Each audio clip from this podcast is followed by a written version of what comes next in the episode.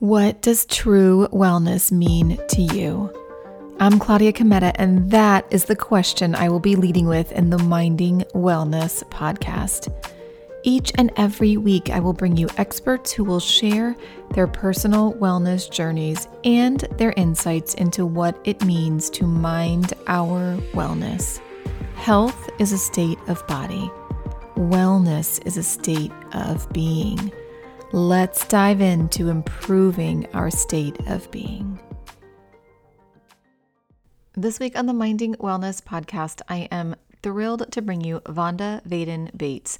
Vonda is an alliance builder and leadership coach. For over 30 years, she has guided professionals to succeed on behalf of their organizations and careers. She helps people mindfully move from potential to action, set and reach goals, manage engaged teams, and communicate with influence. Her creative approach has influenced major market shifts in television, retail, banking, technology, and education. In 2013, Vonda decided to contribute her skills on behalf of safety in healthcare after researching how her husband, Yogiraj Charles Bates, died from a preventable, hospital associated venous thromboembolism. Advocating for every person giving and receiving care, Vonda brings a compassionate voice, strategic skills, and collaboration expertise to improve communication and safety in healthcare, education, and governance. Vonda practices meditation and mindful motion to ensure her own wellness supports the health of all living beings. Vonda and I had a great conversation this week about her husband, what happened to him in regards to the preventable venous thromboembolism, how she navigated that situation then, what her advice is for others now, and how she has made this part of her passion and work moving forward. Before we get started with our conversation, I also just want to remind you all about an opportunity to continue making sure that you are minding your physical wellness. The way that I do that is with auxofitness.com. That's A U X O fitness.com.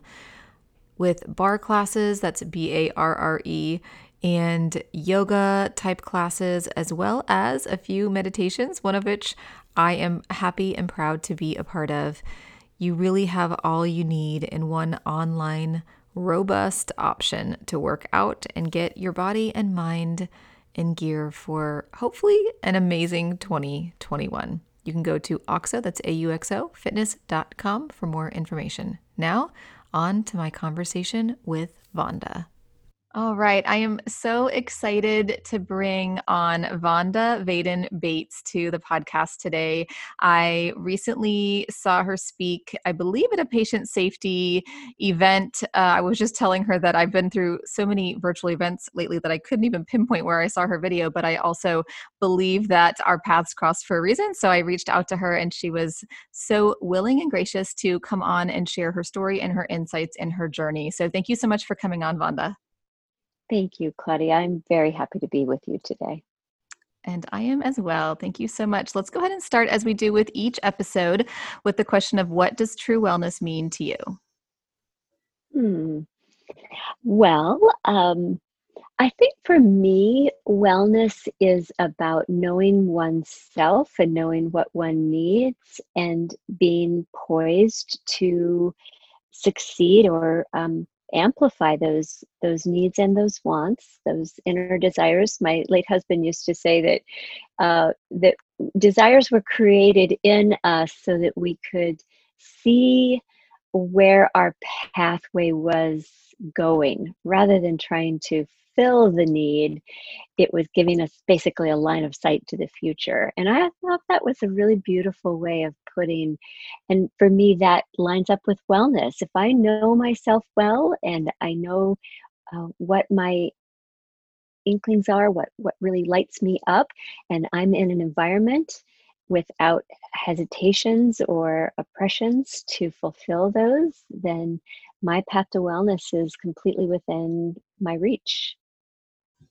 Mm, I love that. And I love your husband's insights. And we're definitely going to dive a little bit more into some of his spiritual practices in a little bit. But I uh, absolutely agree and have uh, sort of uh, learned and appreciated that through my own journey. So thank you for sharing that. Let's dive a little bit into your backstory that has led you into the work you're currently doing. And then later on in the show, we'll, we'll dive more into what that work looks like and, and what you're looking forward to in the future. Sure.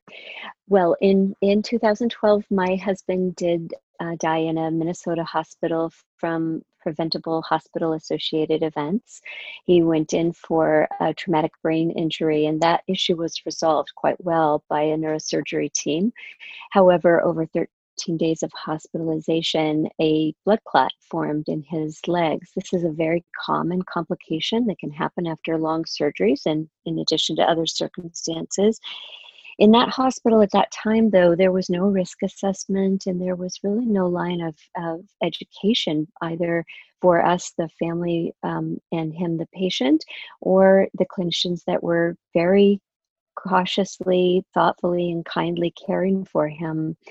Um, that led me to really bring something that I believe is something he paid attention to and that we paid attention to in our work that uh, lack of transparency was really crippling healthcare in continuing to have continuous learning, if you will. And that made it impossible for that system to educate us appropriately on something that was very common uh, deep vein thrombosis and pulmonary embolism, which results in a venous thromboembolism, is the third leading cause of hospital deaths, hospital associated deaths. And so it, it opened my eyes to uh, a line of sight into healthcare that I'd never seen before. Mm, I think, you know, it's so important to share the story because I, I would like to kind of dive into did you or your husband have any medical background? So going into this, did you feel pretty um, sort of at the will or at the the feet of the knowledge of the medical team, or did you go in with some knowledge of the system? We both went in with virtually no knowledge of the system. Mm-hmm. Uh, we had a lot of knowledge about relationship and communication, which is a very strong part of that system. But in terms of healthcare, medical care for both of us, uh, we hardly ever eh, engaged with healthcare, very, very minimally. Okay, so yeah, given that information, you know, it can I know it can be it can be very scary for those of us who are going in with some knowledge and who have some experience working in the medical system, but certainly it is a scary thing going in without that knowledge and sort of just trusting a system to work for you that we now know is very broken and often doesn't. What what looking back at the scenario that happened what were some of the red flags that maybe were ignored or you didn't know to bring up what what do you look back on and think how were those missed mm. Um, I sort of would call, I'll put those in two categories, and I'm going to make a presumption, and so I want you to correct me if I'm wrong. But there's the medical category that is, you know, now that I, in hindsight and a lot of research, I've become uh, quite uh, quite adept at speaking about the medical situation that was going on and the missteps that were there. But I'm presuming that you might prefer to hear a little bit more about maybe some of the communication and relational uh, components that were there. Am I am I accurate on that? Yes, absolutely. Whatever comes okay. up for you is perfect. I know that you're you have been very active in this movement, so I know that your insights now, of course, hindsight always can be 2020, and so I know that some of your insights now looking back will be super valuable. So, yes, whatever comes to mind is perfect. The first thing I would say is that we confused kindness as safety. Um, safety was not something that we were paying attention to. And in part, we weren't paying attention to it because we presumed, like I think a lot of people do when they go into healthcare, whether it's their clinic or long term facilities or hospitals, we presume that that's one of the safest places that we could be at that time during a very critical medical issue. And we presumed that the kind care that we received, he was not the only person they were caring for. I never left his side. Oh, I did for about 45 minutes one day. Um, but I I was there, and when they brought him water, they brought me water. There was a, a keen interest in his well-being and our well-being. Um, so we we kind of confused that as the the safe environment. And in hindsight we realized and i realized that that was not what was happening there. Um, there's a lot of lack of coordination. There was a tremendous lack of communication across lines of thinking and uh, diagnosis and the you know the various elements that go into play when a professional team is attentive to the medical needs of a patient there I could go probably drill down a little bit into some of those, but the second thing that I would say is that my husband, there would be people who would come into our room and they would say, "Oh, we just can we just come sit here? This is the calmest room in the hospital right now." He was a very calm person. We it, we have uh, you know practices, and it our lifestyle is just very much one of equanimity in many ways, and they could see that and the reason I point to that is that in hindsight, what I realize is that they were in an environment and still are today. I'm caring for a friend right now who is um, in hospitals a lot and taking medical appointments for a, very, very serious purpose. And I see, especially now during COVID, the clinicians, the staff, even the uh, people who support all of the operations that go into delivery of care, the administrators, the level of stress is immense.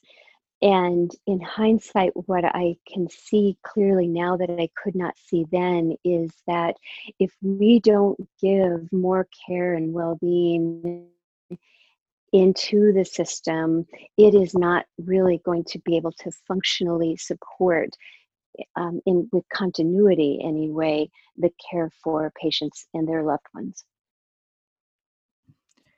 Wow there's these are some really important points and honestly i haven't heard it quite this way before but confusing kindness as safety is such an important point. Um, i love that you point out that that there was kindness because oftentimes I think there is a sense that you know um, nobody is supported in the medical environment anymore, and so I, I, love that you were, even if it was with the small things, and even getting a glass of water when when your husband did. Um, but but that the assumption was the safest practice practices are in place and that this is a safe place to be and i think that that would be a reasonable assumption to have but also very important to point out that we do have to advocate for ourselves even in a situation that seems like it should be as safe as it possibly could be. And and i love that you also pointed out and we're going to dive a little bit more into this that that the staff noticed the energy in the room. And I know from doing a little bit of research on you and your husband that your husband was an avid meditator and i would love for you to expand upon that since you since you brought that up and the energy that was felt by the staff and i completely agree that the the a level of stress is not sustainable with optimal functioning and that's clear to see and we're you know what's happening in the medical system.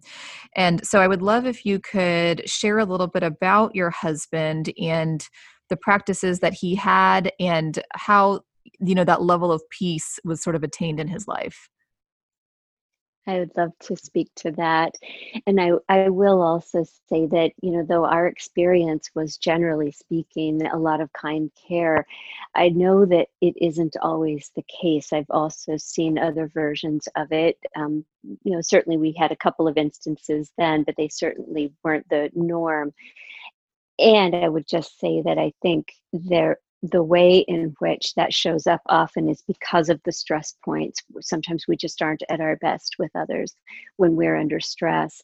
My husband's practices with meditation were long held. Um, he started meditating and learning about the yoga philosophy. Uh, he practiced yoga in its broadest sense, which certainly included meditation, um, asana practices, postures, as well as many of the other methodologies and components of yoga. And he started that in the late 60s, early 70s. And so he had had many, many, many, many years of a dedicated practice. He had also just completed about seven years of a sabbatical where he went into a much more um, rigorous practice with his meditation. And specifically, what that meant for him was several hours a day of sitting perfectly still in solitude with nothing but he himself and him in that space. And uh, having you know uh, taken on some of those practices myself and many maybe many of your listeners as well when when the stillness happens more can come forward in terms of acceptance of what is not just in that moment in time but in what follows from that space. And if you can imagine, you know, after uh, my husband was 69, so I'm not going to do the math really quickly in my head here, but more than 45 years of practicing being still and just being present with what is made it possible for him to even go through brain surgery and continue to have that presence of mind while he was recovering from something you know, so significant as a traumatic brain injury and a craniotomy. Hmm, I, I just I love the insights into that background and then how that translated into him approaching this traumatic brain injury and then this process of healing and i you know i think that we could certainly encourage spiritual practice more and it really kind of makes me think as the staff you know I'm, I'm envisioning the staff coming into this room and just feeling this positive peaceful energy and thinking what a different place a hospital would be if we could encourage that type of energy throughout or at least in pockets where there would be you know sort of this this safe space of energy and um, you know certainly that's something that maybe we'll see in the future but i love that your husband was able to bring that and who knows what the inspiration was beyond that. You know there may have been so many ripple effects from that just um, feeling that and then you know the staff kind of maybe maybe that inspired something in them. So i certainly love you sharing that and um, more about his practices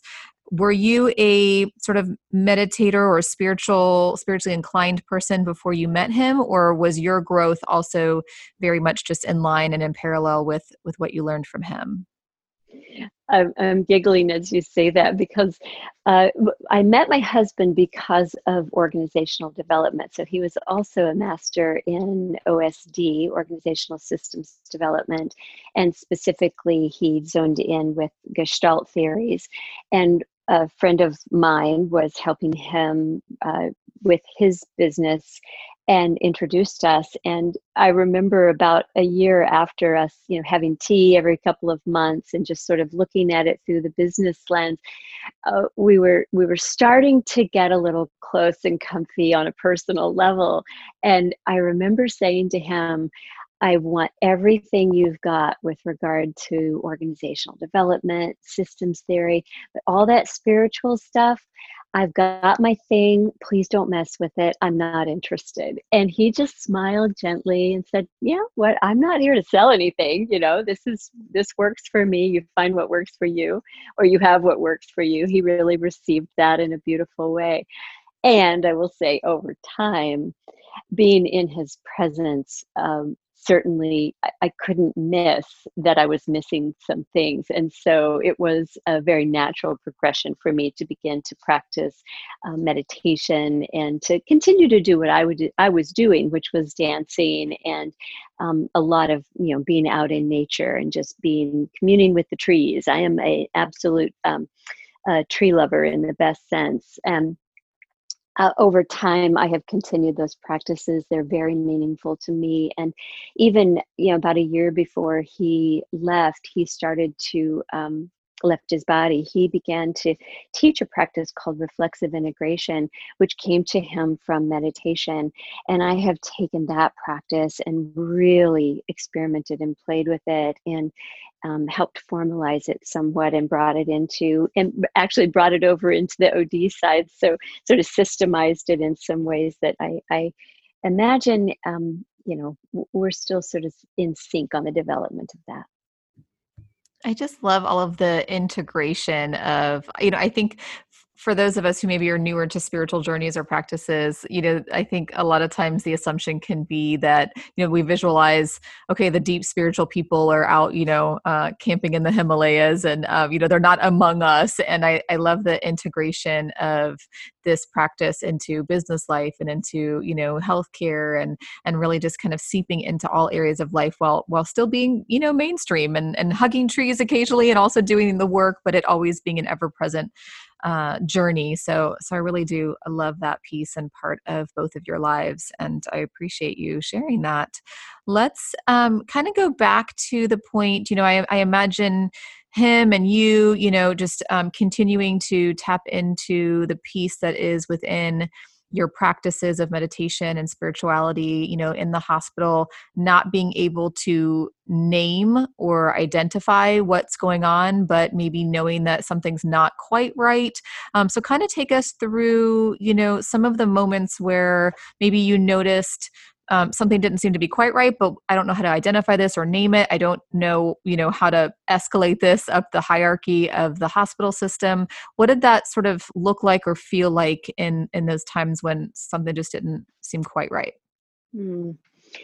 oh I, that question is really important. I will i will call out a couple of moments where i knew something was wrong and i didn't know how to help. Um, the first one that comes to my mind, and this was one of those uh, rare moments where someone was not was not being kind. Um, we were getting discharged, and I remember sitting down with one of the neurosurgeons who was uh, very, very um, busy and very just didn't didn't have a lot of time but i had a lot of questions.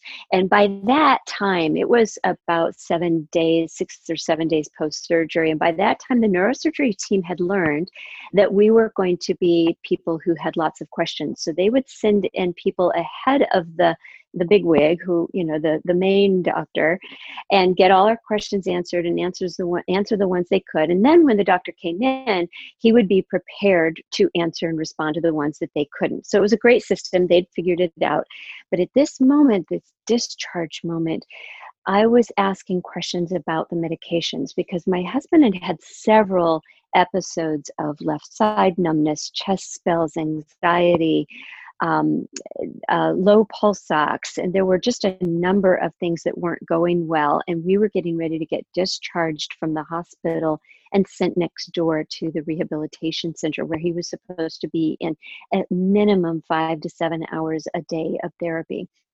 And I remember ending that meeting feeling um, scolded and being basically told that my questions didn't make any sense and I should I had stupid you know basically I had stupid questions. That's what I heard. That is not what she said to be clear but that is what I felt in that moment and I remember calling a friend who was a doctor and just saying what do I do here they want to discharge him it doesn't feel right um, and he kind of had to talk me down from the ledge and and help me understand that you know uh, that they were going to be doing their best and that I could just keep an eye on him and report absolutely everything that occurred. And that's what we had been doing, that's what we continue to do. And um, in that hospital, you know, what I do want to say is, and I think this really gets missed a lot of time, is that people are trying to find out what's going on. But without the accurate information, in this case, this hospital didn't prioritize safe care, number one and they did not generally speaking, and they didn't have any education around the third leading cause of hospital associated deaths, venous thromboembolism. And so they could not see the, ev- the obvious signs of deep vein thrombosis and pulmonary embolism, which my husband was definitely experiencing. Um, so that I, I hope that gets to your question. I'm going to pause and just make sure I'm, you know, kind of staying on point with what you were hoping to to get out of that question. Yes, no, I think that that's perfect. It's starting to, you know, sort of paint the picture of what symptoms you're noticing. And again, you know, not being able to put an identifier on this, you know, it's interesting because for those of us in the medical field and in the healthcare professions, we often, uh, we are on sort of on the other side of the spectrum where every minor symptom, we start naming it as all of these conditions that we know can be common. And, you know, I'm, I'm putting myself in the position of, you know, you and your husband being attentive and uh, you know appreciating the fact that there are these symptoms trying to voice it but in a, not in a way that you're able to to speak in you know the the jargon that's being spoken around you and I, I do love the fact that you were known to the team as the the couple who's going to ask the questions because I think that's an important point for the listeners to hear is that that may not always be what the the medical side wants but it's absolutely necessary for you to get your questions answered and in your case they worked out a system that would allow those questions to get answered even if that meant that a team comes in first before the actual surgeon comes in. So I think that those are all really important points. So, take us kind of through when did the physicians, the medical team start to identify that maybe there really is a problem and we have not t- taken this as seriously as we need to? Well, I'll course correct that just to slightly to say that when we reported things, they addressed it um, I he had multiple uh, CT scans, but they kept looking in the wrong place, um, or the they kept looking for the wrong things. They kept thinking that it was going back to the origin of why he was there. So what they weren't doing is they weren't looking at hospital associated conditions that very often happen from just surgery and hospitalization. So that's where the, the diagnosis was missed. And the diagnosis actually didn't occur until his autopsy. So I actually didn't have any confirmation that it was a pulmonary embolism or venous thromboembolism until August. So this was in June. He died in June, and I got confirmation in August even in his medical records, it's not um, affirmative that the that they were, and there's nowhere that that um, indicates that they were looking for DVT or pulmonary embolism.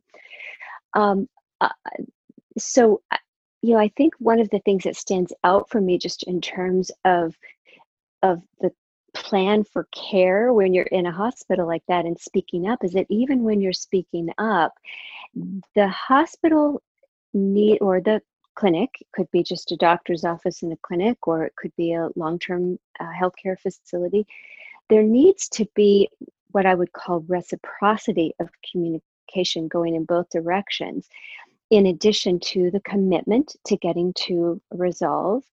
But even those two things are not going to be sufficient if the environment has not prioritized a line of sight for safe care. And and that isn't just safe care for patients, that's safe care for the clinicians. That is really looking for the things that we know can go wrong and not being quiet about it. And if I could, I'll just take liberties to sort of um, navigate that toward my husband. He led his life learning how to be truthful.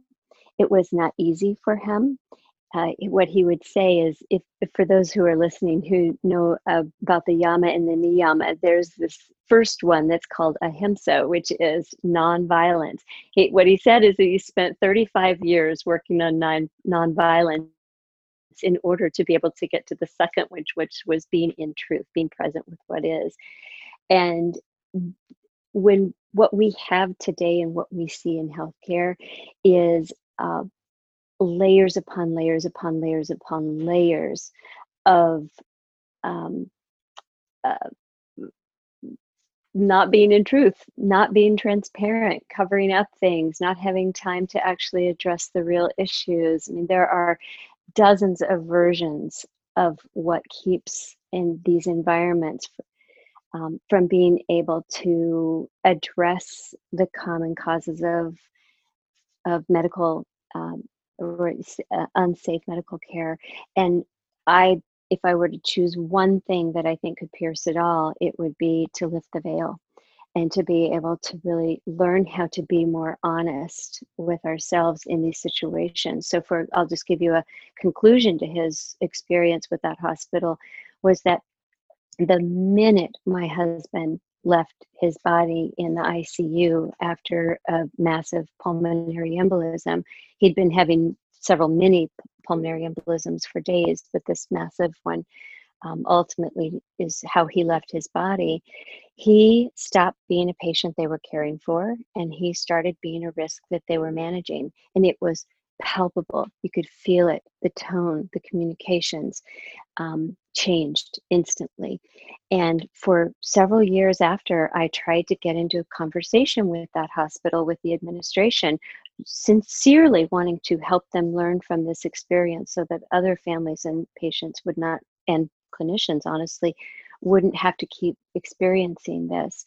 And to this day, they're not able to have that conversation. So, so long as we're not able to have conversations about the errors and harm and deaths that do occur, we will see a perpetuation of the same scenarios over and over again. Mm, it's such a powerful message, and it's there's so much truth in the fact that the highly litigated society that we live in really puts a barrier up to effective and productive communication in a medical field where people you know are joining it as healthcare professionals because they want to help and and these barriers pop up because of the system that's broken because of the society that we're in and it really truly is unfortunate um, I, you know, I'm, I would love to dive into as we wrap up the work that you're that has sort of come from that experience, the work that you are now involved in today, and in the in the medical system. Because I know that you you certainly um, wear a couple different hats, but your and your work in the patient safety movement, and then a secondary sort of part B to that is how the spiritual component of your the insights you gained from your husband have helped you through this process the grieving process and the finding your sort of purpose in this line of work? Mm, that's a very thoughtful question thank you. Um, i'll start by just saying that you know the what we're doing right now is finding ways to bring what our expertise and what my husband spent 40 years of you know bringing to fruition through our organization 10th dot forward into both the healthcare sphere, but also into the patient and family sphere. Um, I sit on a number of committees. I do a tremendous amount of volunteer work. Additionally, our, our organization has helped found, along with a number of other members, an organization called Achala, After Caregiving Harm, a Loving Approach. And we help bring people together in conversations to help them sort through the pain and suffering that may resulted after either experiencing harm as a caregiver or a care receiver or a care supporter. Um, I also am very, very keen on bringing this work into the research arenas. So I sit on a couple of of uh, research uh, groups or with research groups, and that's an angle and a direction that I intend to accentuate. I'm hoping that some of our work, like for example, reflexive integration, um, can start to get some funding to see what is the efficacy. If there's one thing I've learned, it is that uh, research today is faulty, and that's not just true for uh, areas around well-being and spirituality and meditation and things like that even in the rigorous sciences, we have um, started to slip away from excellent quality research. And it's my mission to bring high quality research and integrated research with medicine and um, practices that I do know and that we are starting to be able to finally visually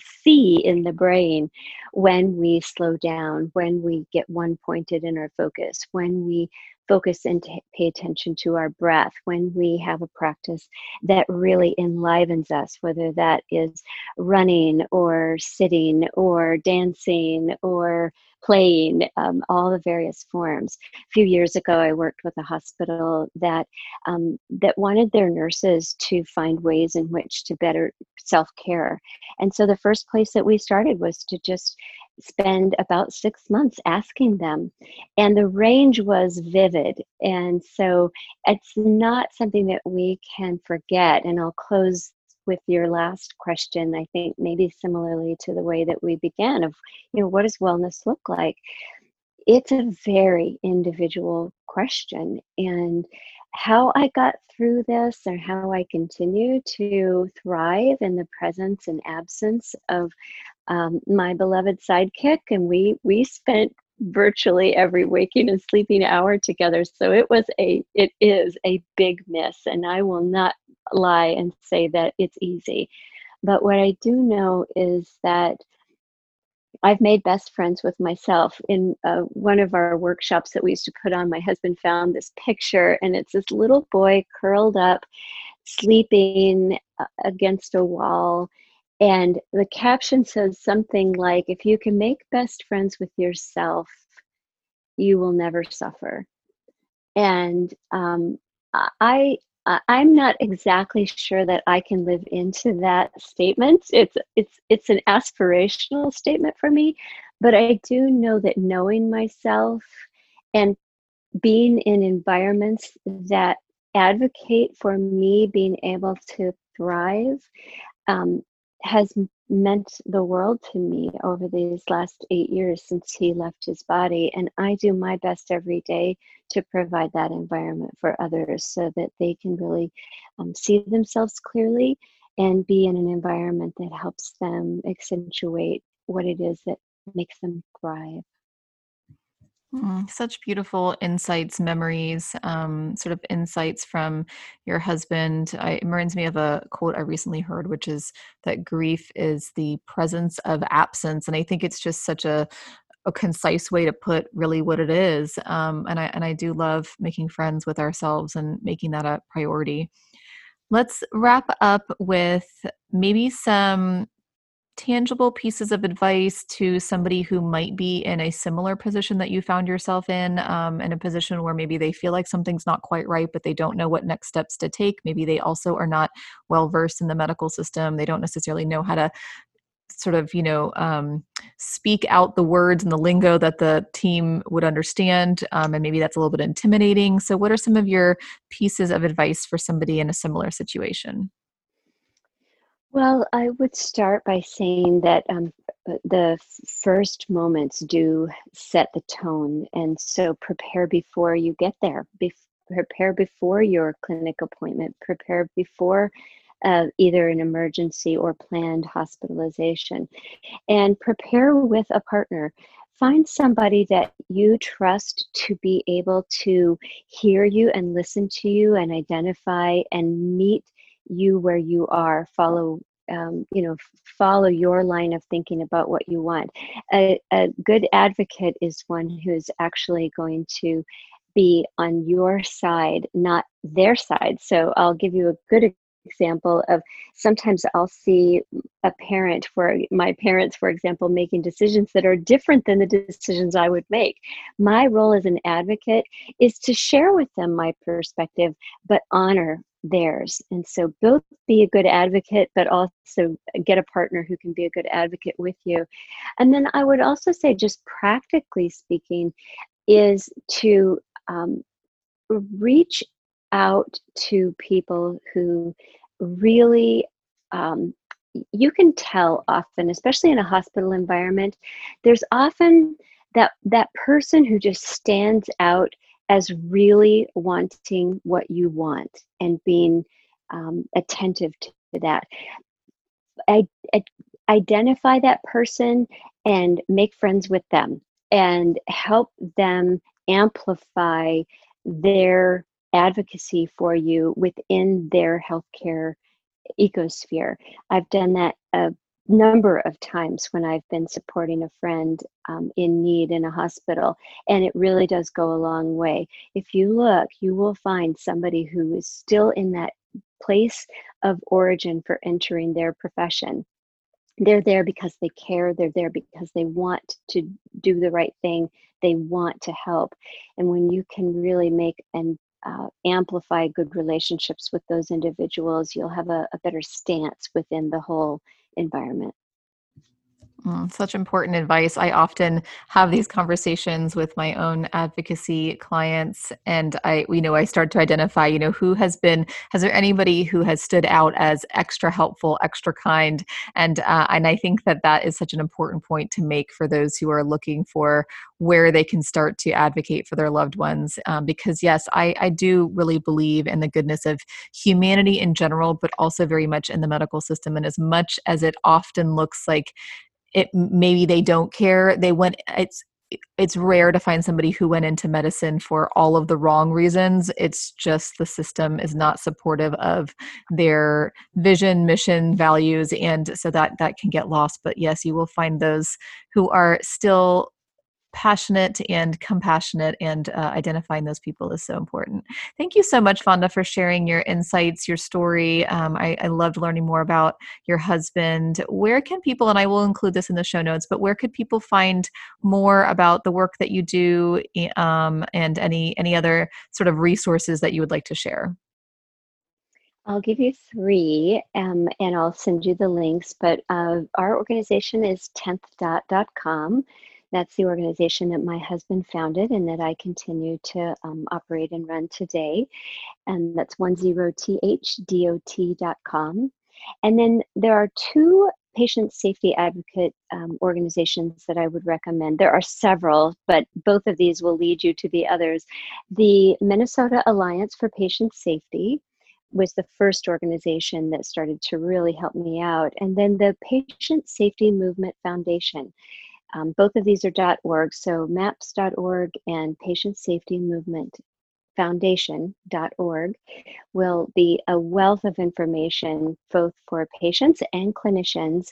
Both of those organizations are extraordinarily gifted at bringing the the patients, the family members, and loved ones into the same conversations and engaged activities with clinicians, administrators, scientists, researchers, medical device companies, you name it. So um, I think anybody that can really bridge those is going to be on the right track to help make a difference for healthcare in general. Thank you so much for those resources, Vonda. And thank you so much for your time today, sharing your insights, your story, your journey. And of course, thank you so much for the work that you continue to do in the space of patient safety. I appreciate your time. My pleasure. A huge thank you to Vonda for sharing her insights today, her journey, her life, her husband's life, and their learnings along the way to what ultimately was an unfortunate and very preventable situation that many others find themselves in. And I know that these insights will be so valuable to so many. Thank you all for continuing to stick with me as we find more ways to be mindful of our wellness. Again, my only ask of you is to rate me in an honest way on iTunes.